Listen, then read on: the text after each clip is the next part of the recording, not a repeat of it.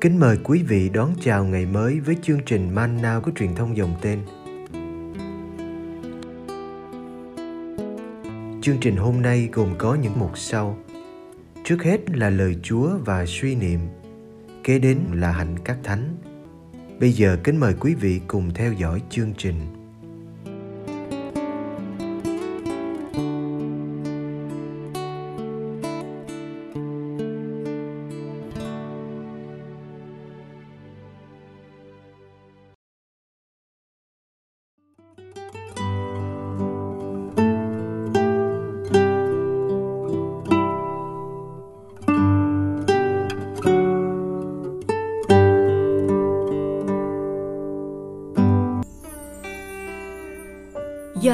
Chương 14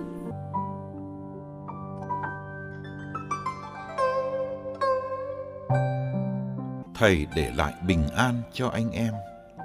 Thầy ban cho anh em bình an của Thầy. Thầy ban cho anh em không theo kiểu thế gian. Anh em đừng sao xuyến, cũng đừng sợ hãi.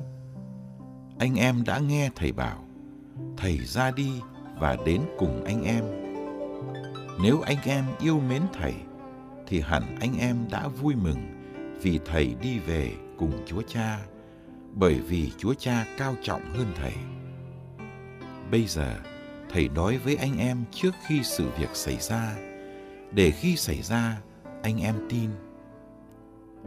Thầy sẽ không còn nói nhiều với anh em nữa, bởi vì thủ lãnh thế gian đang đến. Đã hẳn, nó không làm gì được Thầy.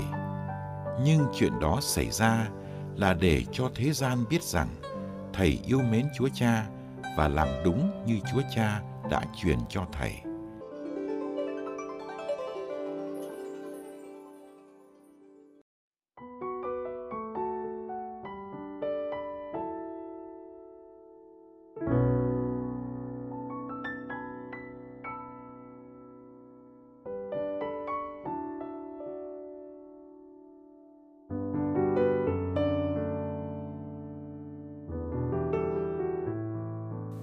Con người thời nay gần như có mọi sự.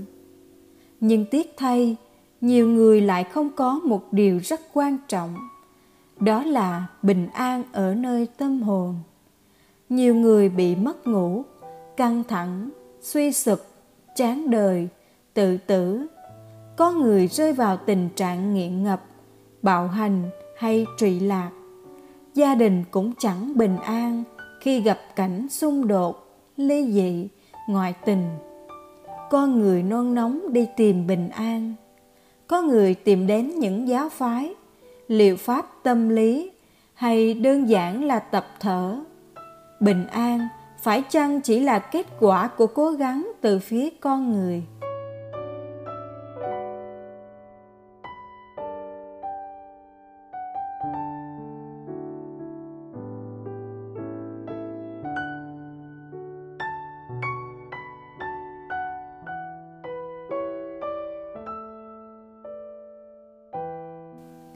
Tự sức con người có thể tạo ra bình an cho mình, gia đình và thế giới không?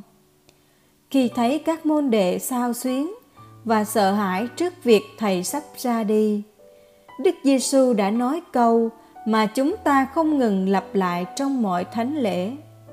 Thầy để lại bình an cho anh em. Thầy ban cho anh em bình an của thầy. Bình an là quà tặng cao quý của thầy Giêsu. Khi thầy sắp trở về với cha qua cái chết thập giá, bình an cũng là quà tặng của Chúa Giêsu phục sinh khi Ngài hiện ra cho các môn đệ đang đóng cửa vì sợ hãi. Bình an cho anh em. Như thế, các môn đệ vẫn phải luôn bình an trước và sau cái chết của thầy.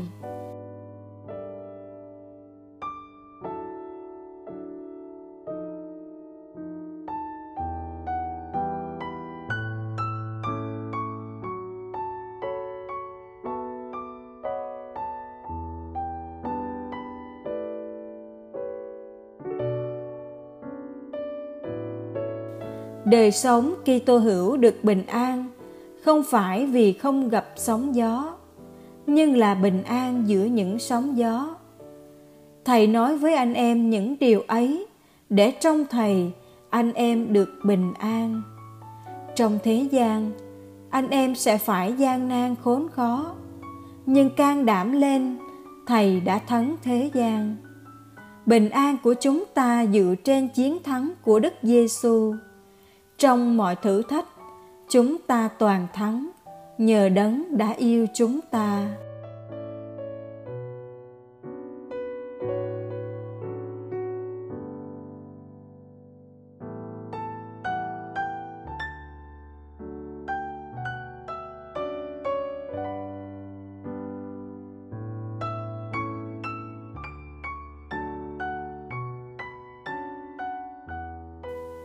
Đức Giêsu nhìn nhận thế gian có khả năng ban cho chúng ta bình an.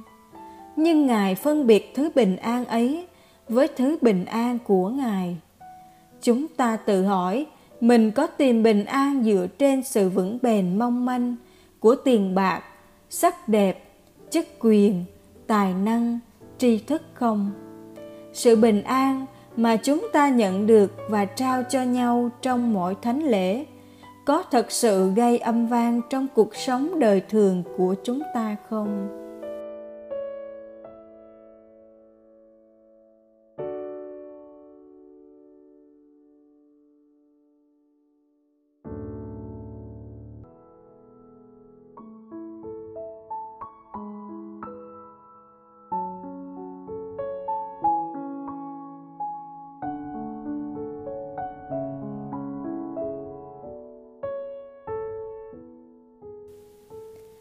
Lạy Chúa Giêsu, khi nhìn thấy đồng lúa chín vàng, chúng con ít khi nghĩ đến những hạt giống đã âm thầm chịu nát tan để trao cho đời cây lúa triểu hạt.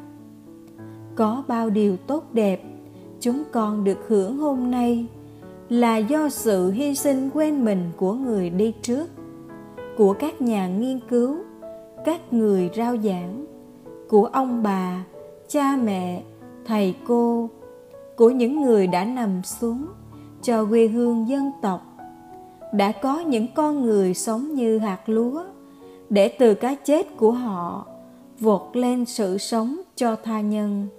Nhờ công ơn bao người, chúng con được làm hạt lúa.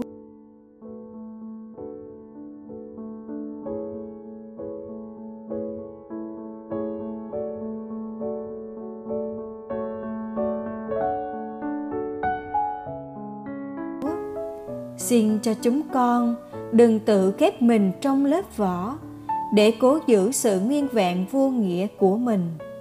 Nhưng dám đi ra để góp cho cánh đồng cuộc đời một cây lúa nhỏ.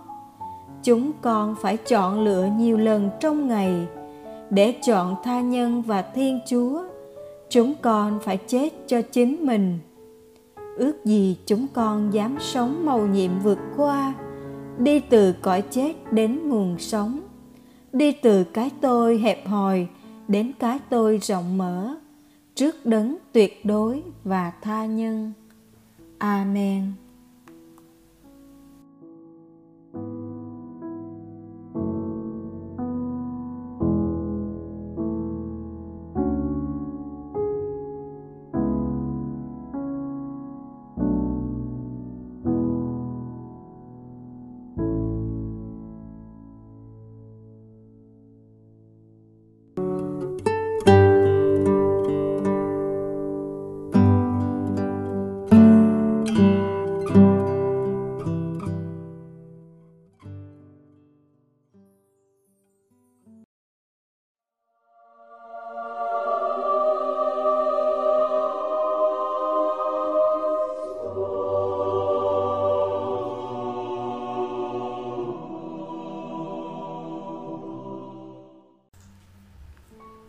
Ngày 9 tháng 5, Trân Phước Nicola Albergati, sinh năm 1373, mất năm 1443.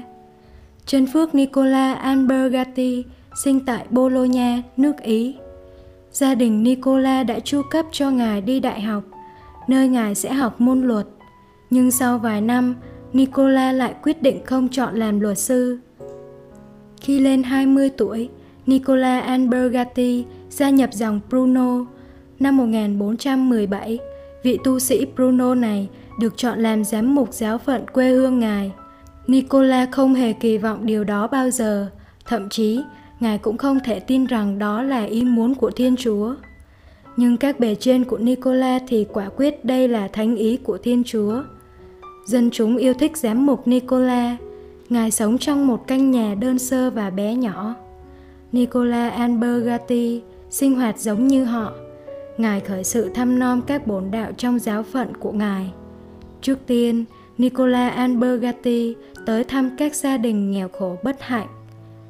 Ngài nói chuyện với họ và giúp đỡ họ những nhu cầu cần thiết.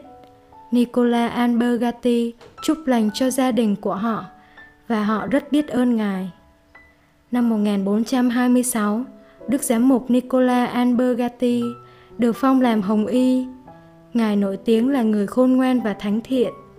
Hai vị giáo hoàng Martino thứ năm và Eugenio thứ bốn đã năng bàn hỏi với Nicola Albergati khi gặp những vấn đề quan trọng của giáo hội.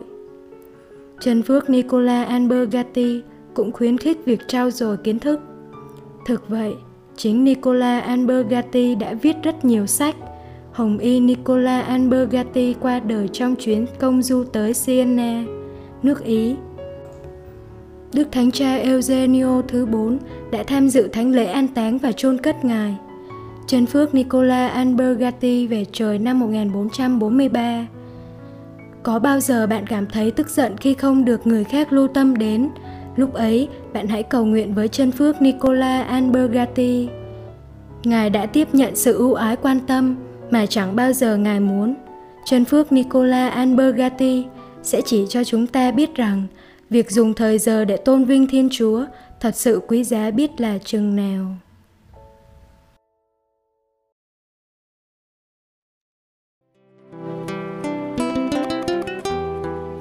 Cảm ơn quý vị đã theo dõi chương trình. Kính chúc quý vị một ngày mới tràn đầy niềm vui và ân sủng của Chúa và mẹ Maria.